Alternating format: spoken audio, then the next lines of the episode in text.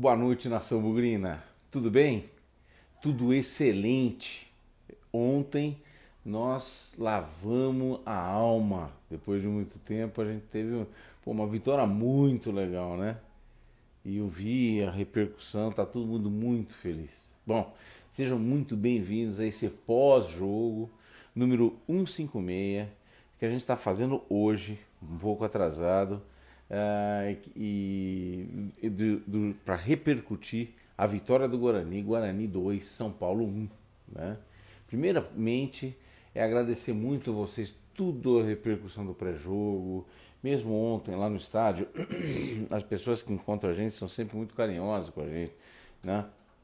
me reconhecendo, reconhecendo os meninos, os meus filhos, e sempre de uma maneira muito elogiosa, bacana, é muito legal, muito legal mesmo. E foi muito bom poder voltar ao estádio, né? Depois de todo esse tempo aí de pandemia, é, o ano passado que foi um ano muito difícil tudo mais. É, depois de muito tempo, fazia tem muito tempo que eu não ia ao estádio. Então tô, tô, fiquei muito contente, ainda mais com uma vitória dessa, né? Gente, agradecer muito a vocês pela repercussão, pela adesão, para vocês participarem junto com a gente nos canais, no canal, em todas as plataformas. No YouTube, que vocês estão muito acostumados. Uh, no Instagram, com algumas coisas que a gente posta lá, mesmo ontem, antes e depois do jogo a gente postou, o pessoal curtiu bastante. Uh, nas plataformas de áudio, Deezer, Spotify, em parceria com os nossos amigos do Bugcast, tá certo? É um grande, grande abraço para todos vocês e muito obrigado. Vamos falar do jogo de ontem, repercutir o jogo de ontem, né, gente? Começando falando um pouco da escalação, começando pela escalação, história do jogo, uh, notas e o que esperar. Escalação. Bom, o Guarani saiu de cara, como eu tinha comentado com vocês, que eu arriscava uh, ser a preferência do Daniel Paulista com três volantes. Então, uh, a escalação do Guarani, antes de comentá-la, vou dar para vocês que é, foi Kozlinski, Diogo Matheus, os zagueiros Hernando e Derlan e lateral esquerda Eliel. Volantes Bruno Silva, Madison, Persson. Na frente, Iago, Júlio César, Lucão. Foi uma formação basicamente um 4-3-3, que mais o Júlio César que de vez em quando vinha, então ficava, formava às vezes um 4-4-2, né? Claramente duas linhas de quatro e os dois um pouco mais na frente na defesa. E por que, que eu achava que o Daniel ia fazer isso, apesar de não ser a minha preferência? A minha preferência era ter um meia, sair com o Giovanni Augusto. Eu achava porque é um estilo um pouco mais do Daniel. O Daniel tem um estilo mais conservador, e principalmente num jogo difícil contra esse, ele ia, na minha opinião, ele ia respeitar. E foi o que ele fez. A opção dele. Então, minha leitura do jogo, e eu acho que até boa parte do que eu vou falar agora, ele mesmo falou, ele mesmo repercutiu na, na entrevista no final. Uh, primeiramente, ele claramente reconhece a inferioridade teórica do Guarani em relação a São Paulo. O que todos nós sabemos, conseguimos, com um pouco de bom senso, podemos reconhecer. Né? Nós temos um time com uma folha de pagamento de um milhão contra o outro time que tem 10 milhões. Isso quer dizer capacidade? Não necessariamente, mas no caso do São Paulo nós temos reconhecidamente muito, um elenco, se não um dos melhores do Brasil, mas com certeza um elenco de Série A, um elenco de, de, de muita gente conhecida, um técnico de renome e, tu, e tudo mais. Portanto, uh, o Daniel Paulista, reconhecendo isso, adotou a estratégia de se fechar importantemente, estar com o time armado para o contra-ataque. Uh, e aí ele percebeu, ou optou por fazer isso daí com três volantes. Né? Os, o, a escalação não seria exatamente essa, porque na zaga acabou entrando o Derlan, porque o Ronaldo Alves foi diagnosticado com Covid na noite anterior. E o Índio também não pôde jogar pelo mesmo motivo. Entrou o Madison. Então, essa era a formação e a estratégia dele. Marcar muito fechadinho, de maneira consistente, ah, com o objetivo de, num contra-ataque encaixado, ganhar o jogo ou fazer frente, ah, atacar, agredir alguma coisa do São Paulo. Na minha opinião, era contrária, porque eu gostaria de um meia que pudesse criar um pouco mais, dar inteligência a esse meio de campo, apesar de não discordar de ter a necessidade de ter uma prudência para poder jogar contra o São Paulo. E acabou a estratégia do Daniel, inegavelmente dando certo. Ontem deu certo absolutamente. Então, nós tivemos um time que vou, vou ressaltar todos os pontos que eu achei é, importantes, né? O time do Guarani entrou muito ligado, com muita vontade, muito motivado e na estratégia do Guarani, do Daniel Paulista, inclusive muito bem armado. Ah, é, foi muito feliz. Do outro lado, a gente tinha um time não tão, é, como é que eu posso dizer, feliz na, na, na, noite, não tão vibrante talvez na noite, né? com menos felicidade do ponto de vista precisão no passe, do ponto de vista roubo de bola. O Guarani roubou dezenas de bolas, principalmente no primeiro tempo. Primeiro tempo do Guarani foi algo muito interessante. Então começa o jogo né, com, essas, com a escalação do Guarani que eu comentei com vocês. O São Paulo vinha com uma escalação clássica, esperada, anunciada previamente e cheia de valores. As surpresas foi o Miranda e o próprio Patrick que tinham ficado no banco. Né? Ah, e o jogo começa com o Guarani muito bem postado, mas com o São Paulo com um pouco mais de posse de bola. Apesar disso, aos nove minutos, o Lucão teve uma boa chance de fora da área pela direita, onde ele recebe é, na lateral da grande área, chuta, experimenta no gol e o, o goleiro, o Volpe, espalma para fora. Não chegou a ser uma falha, nada disso, e nem grandes perigos, mas ele espalmou para fora. Foi o primeiro lance. Depois disso, o Guarani teve ainda mais duas chances, uma num cruzamento do próprio Lucão, é, que o Diogo Matheus cabeceia para fora, e num numa espalmada, numa mal saída do goleiro Volpe. Ah, o Hernando não aproveita, chutando pela, por fora da rede. Ah, e tudo isso no primeiro tempo. A gente já tinha tido algumas boas jogadas do Lucão. O Lucão vinha jogando bem, vinha bem, com muita vontade, fazendo trabalho de pivô. Né? E aí, aos 39, ele briga, ele ganha a bola na lateral do Alisson é, vai em direção à área, dá dois passos e ainda fora da grande área mete um balaço, uma bola de curva no ângulo do Thiago né? Alguns falaram, discutiram se era falha ou não. Eu acho que um, um goleiro um pouco mais alto, um pouco mais é, com os dois, três passos para trás, Uh, e que, fosse, que se fosse uma nota 7,5 mais ou menos, e não 6,5 como é o Volpe, uh, eventualmente poderia fazer um milagre e ou pegar aquela bola no primeiro gol. Mas foi de uma felicidade sensacional o chute do Lucão. O Lucão, diga-se de passagem, que jogou a, a, a partida inteira de uma maneira muito boa. Foi peça muito importante nesse jogo. E acertou um chute sensacional. Isso aos 39 do primeiro tempo. Ah, e aí, basicamente, o São Paulo no primeiro tempo inteiro tinha dado um chute no gol.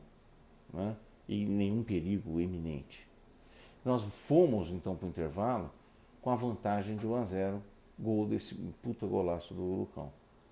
No segundo tempo, o São Paulo vem, obviamente, um pouco mais afoito, agressivo para cima do Guarani, certo?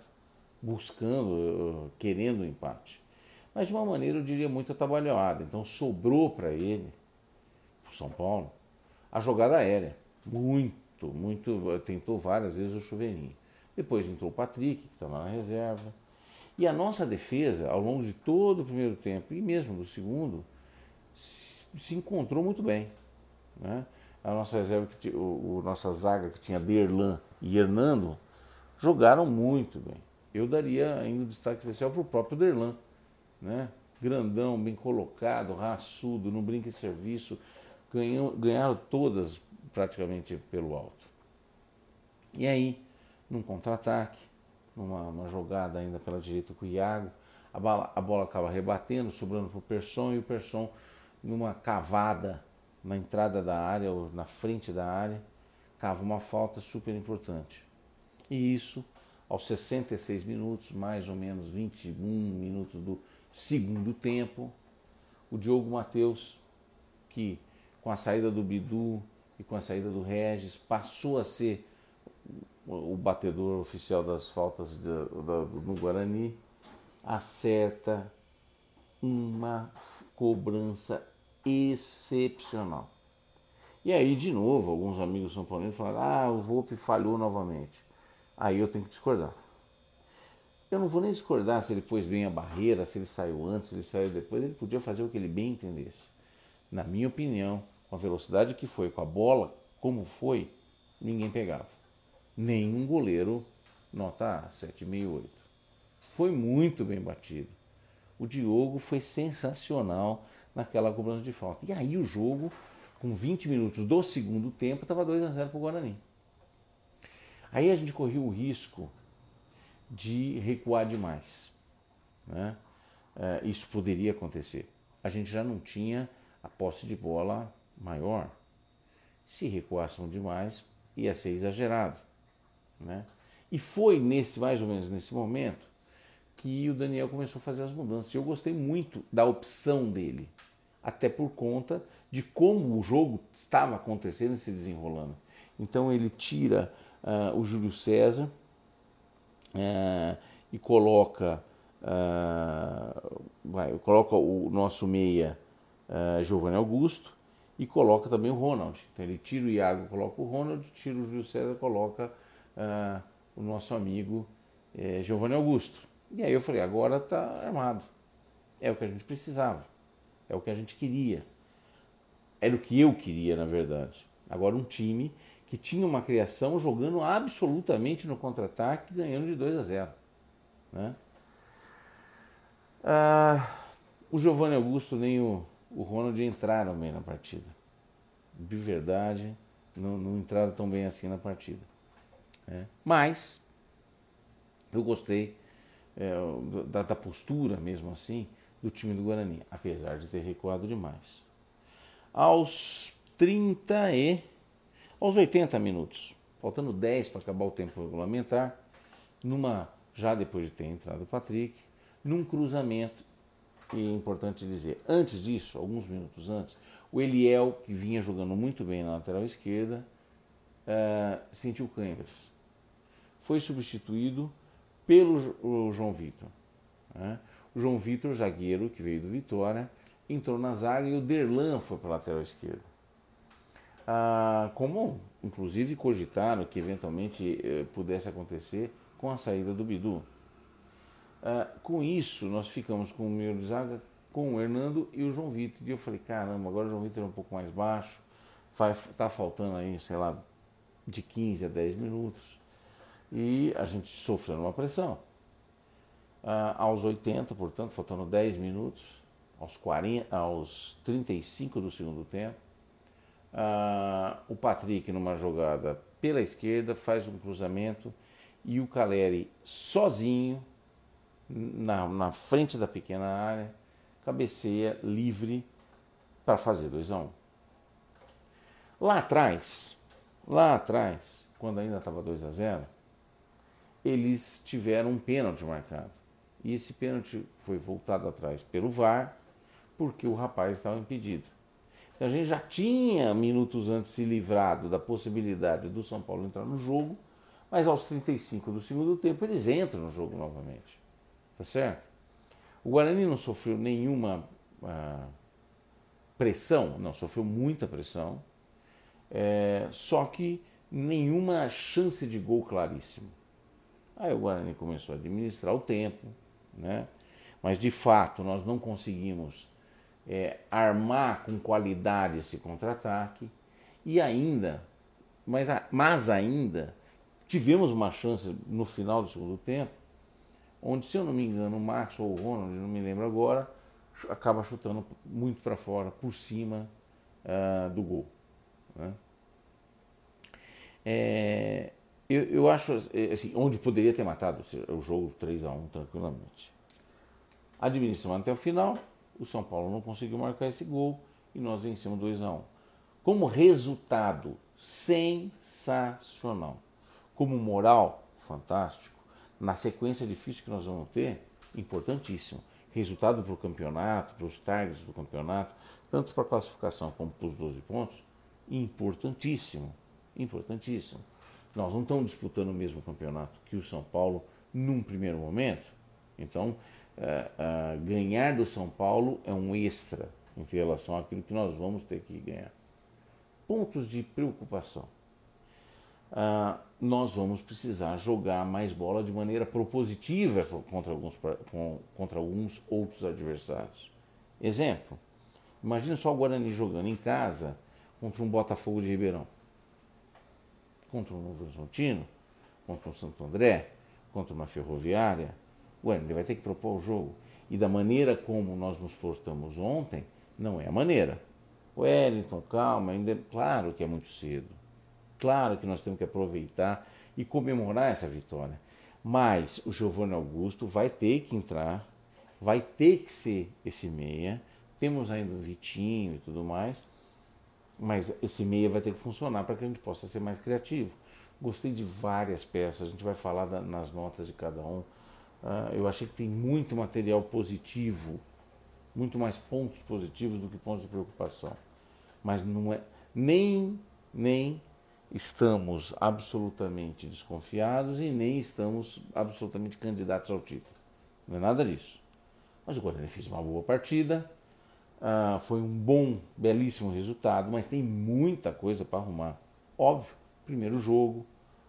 Uh, o bom que foi, foi em casa, foi com uma vitória foi contra o time considerado grande da capital. Né? É... Vamos falar um pouquinho das notas, dos jogadores. Né?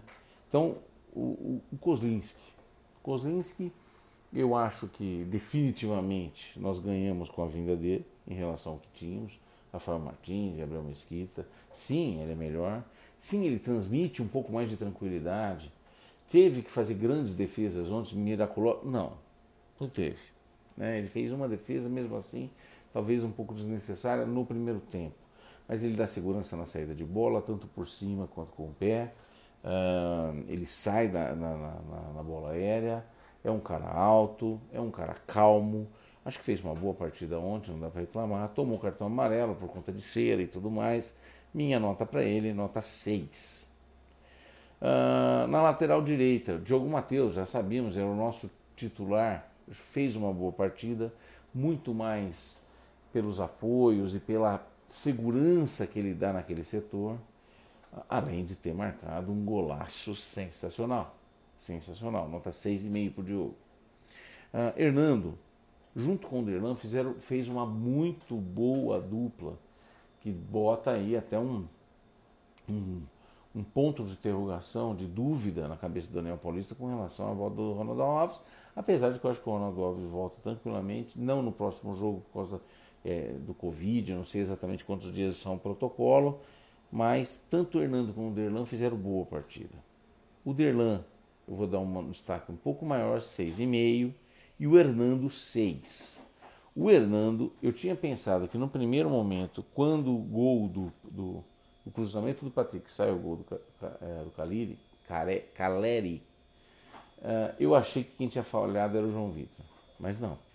Olhando no replay, quem não sobe e deixa o Caleri sozinho é o próprio Fernando, que está dois passos para frente e fica olhando o cara cabecear, pular e cabecear sozinho.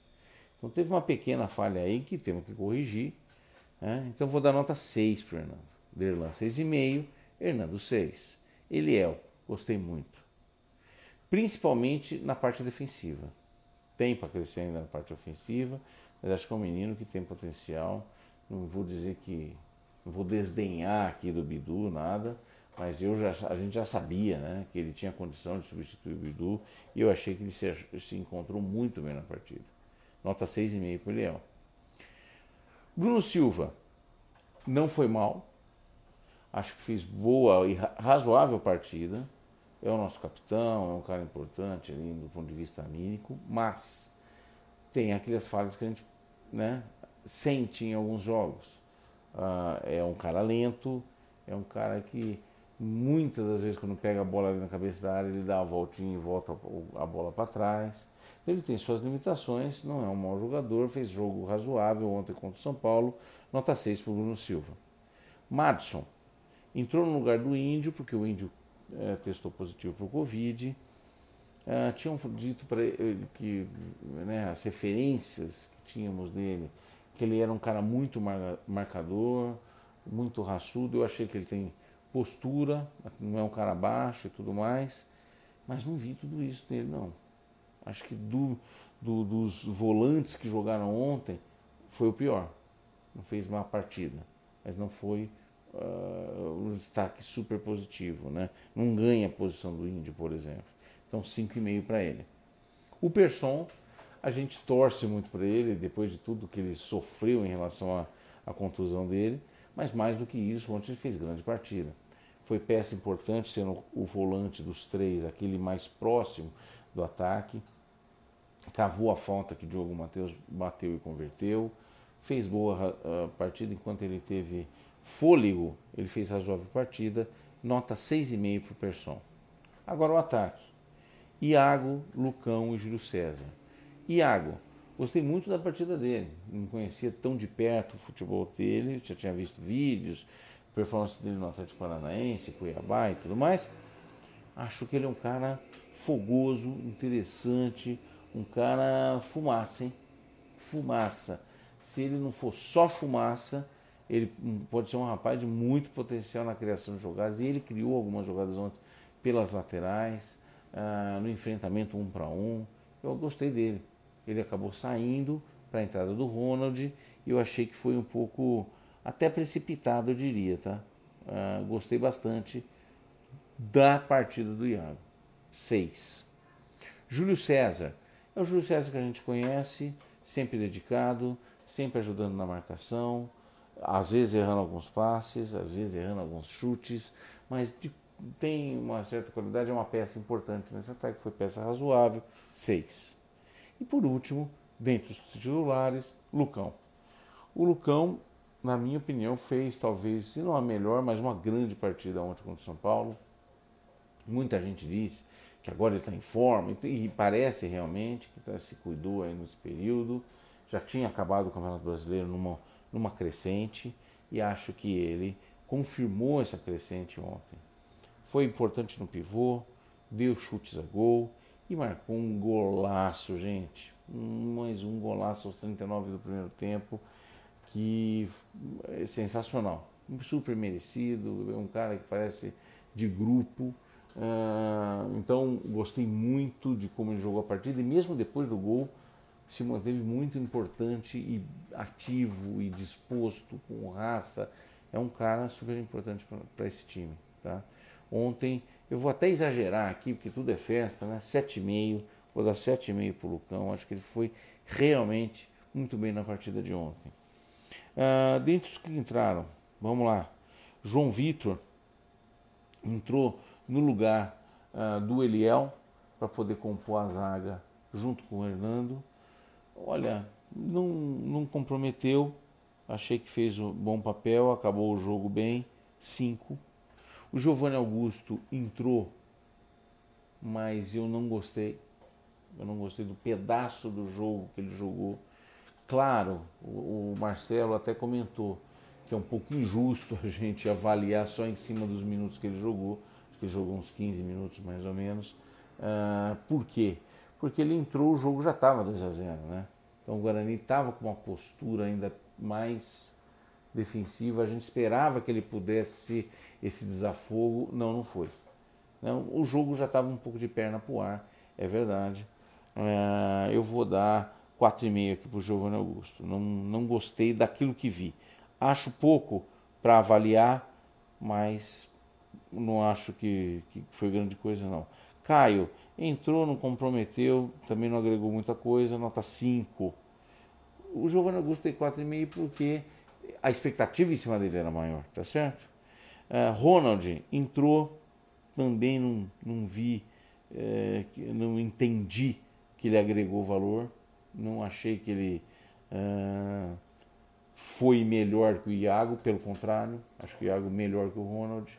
Uh, ele acaba fazendo aquele pênalti que acabou não acontecendo, mas que foi um pênalti um pouco infantil ou atabalhoado. Então vou dar 4,5 aqui para o Ronald também. E por último, Maxwell, que olha, não consigo nem avaliar muito, vou dar nota 5, não comprometeu, mas jogou muito pouco. Então acho que para os reservas a maioria ficou entre 4,5 e 5. Não, não dá para variar muito além disso não. Técnico Daniel Paulista, eu achei que foi bem. Ele fez uma opção por esta, pela estratégia que a gente discutiu, vou dar nota 6,5 para ele. Ele é um cara, é conservador. Até eu estava conversando com os meninos, quer dizer, eu escolheria a outra estratégia, ou seja, ter dois volantes e um meia e mais os três na frente. Ele, em vez de dois volantes e um meia, ele colocou três volantes. Ah, você vai falar assim, ah, mas ganhou. É ele que ganhou. Então, né? com um meia a gente ganharia. Hoje, vendo como o Giovanni Augusto jogou, eu diria que dificilmente. Ou teríamos que ser tão felizes como fomos nas finalizações. Acho que não acho que o Guarani deu sorte, não acho, acho que foi super merecida a vitória. Mas, mas foi uma noite de rara felicidade. As coisas estavam alinhadas, positivas para a gente. Dois chutes certeiros que marcamos gols, o pênalti que aconteceu e o juiz pelo VAR viu que não foi, poderia ter mudado o jogo totalmente. Né?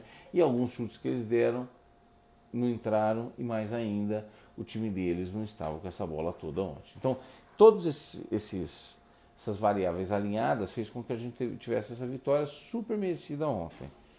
Tudo isso só por causa da estratégia adotada pelo Daniel? Não acredito. Não acredito. Acho que se a gente jogasse 10 vezes com a estratégia do Daniel contra esse mesmo São Paulo, o São Paulo um pouco mais acertado, a gente perderia talvez a maioria dos jogos. Porque o nosso time é inferior ao do São Paulo. Mas ainda, se comparar essa estratégia com a estratégia que eu gostaria, eu não sei se seria tão melhor assim. Acho que a outra, se bem treinada, se o meia estiver jogando bem, é uma alternativa mais equilibrada que propõe mais jogo, faz com que o Guarani jogue mais. E como eu disse antes, para o campeonato, para o restante do campeonato, nós vamos ter que jogar mais. Tá certo? Então não estou cobrando nada, acho que estamos no caminho certo, foi excelente o resultado, excelente a vitória mas é, vão precisar jogar mais nesse campeonato. Sem drama, felizes, vamos embora, vamos para cima. Mas tem muita coisa ainda, Daniel. Sem teimosia, ok, respeitamos as suas convicções, você demonstrou mais uma vez, e nessa vez deu certo. Já vi dar errado outras vezes, você se lembra, né? Mas tudo bem, estamos juntos. Por último, perspectiva. Nós temos um jogo difícil contra o Bragantino, depois o Mirassol. Bragantino e Mirassol jogaram. Bragantino é uma realidade, a gente já sabe quão difícil pode ser esse jogo em Bragança Paulista. O Mirassol, também fora de casa, nós vamos jogar contra um time que já demonstrou, e não é algo inesperado, sua força contra o Bragantino. Time importante, time perigoso, jogo bem difícil. E depois o Santos, em casa, que eu acho que nós temos que jogar talvez, eu acho que jogar como nós jogamos com São Paulo é um pouco exagero contra o Santos, né? Muito volante e tudo mais. Mas todos esses quatro jogos, nós não vamos poder sair de peito aberto. Depois, o quinto jogo é contra o Botafogo, se eu não me engano, em casa. E sendo isso em casa, daí nós já vamos ter que estar com esse time armado jogando mais bola. Jogando mais bola. Pensando em Copa do Brasil. Porque, por exemplo, nós vamos jogar contra o time do Rio de Janeiro lá. Maricá. Contra o Maricá nós vamos jogar desse jeito que jogamos contra o São Paulo? Não, é, não, não dá. Não dá. Não estou dizendo que nós vamos jogar pelo empate, fora de casa, peito aberto. Não, não tem necessidade. Mas não dá para jogar desse jeito. Nós vamos ter que propor a jogo. E é natural, gente. Se esse time der liga, nós vamos continuar, temos o que, uh, continuar crescendo ao longo do ano até o fim do ano, no final da Série B, se Deus quiser com bom resultado. Agora, uh, o que deu para ver ontem é que a gente tem matéria-prima para fazer um bom trabalho. Tem matéria-prima para fazer um bom trabalho. Pontos de preocupação, por exemplo, vamos ver se o Giovanni Augusto encaixa, o Vitinho pode ser uma boa peça para a gente. É, um comentário: o Vitinho também não joga contra o Red Bull, essa vez porque foi poupado, precisa se melhor, melhorar um pouco mais. Contra o Red Bull Bragantino, porque está na cláusula do contrato pelo ser emprestado pelo Red pertence ao Red Bull emprestado ao Guarani. Então não vai poder jogar. Uh, espero, só um comentário, hein, diretoria. Espero que no contrato do Bidu também tenha a mesma cláusula, tá? Quando formos jogar no Campeonato Brasileiro contra o Cruzeiro, eu espero que o Bidu não possa jogar, a não ser que ele pague alguma coisa. E que essa coisa seja algo relevante para eles não quererem pagar. Tá certo? Vamos esperar. Quero ver. Porque por décadas a gente sofre com essa malfadada cláusula.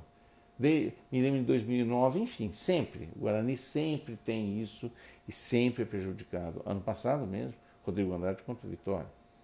Não vamos nos ater muito a isso, não vamos perder muito tempo com esse, esse assunto. O mais importante é que temos perspectivas boas, temos um grande jogo na segunda-feira, importante jogo na segunda-feira. Uh, esperemos que a gente consiga demonstrar a mesma aplicação, a mesma uh, raça, para que a gente possa seguir nessa trajetória importante dentro do Campeonato Paulista. Gente, estamos muito contentes. Eu, especialmente, estou muito contente e feliz com vocês, com a adesão de vocês. Muito obrigado por tudo.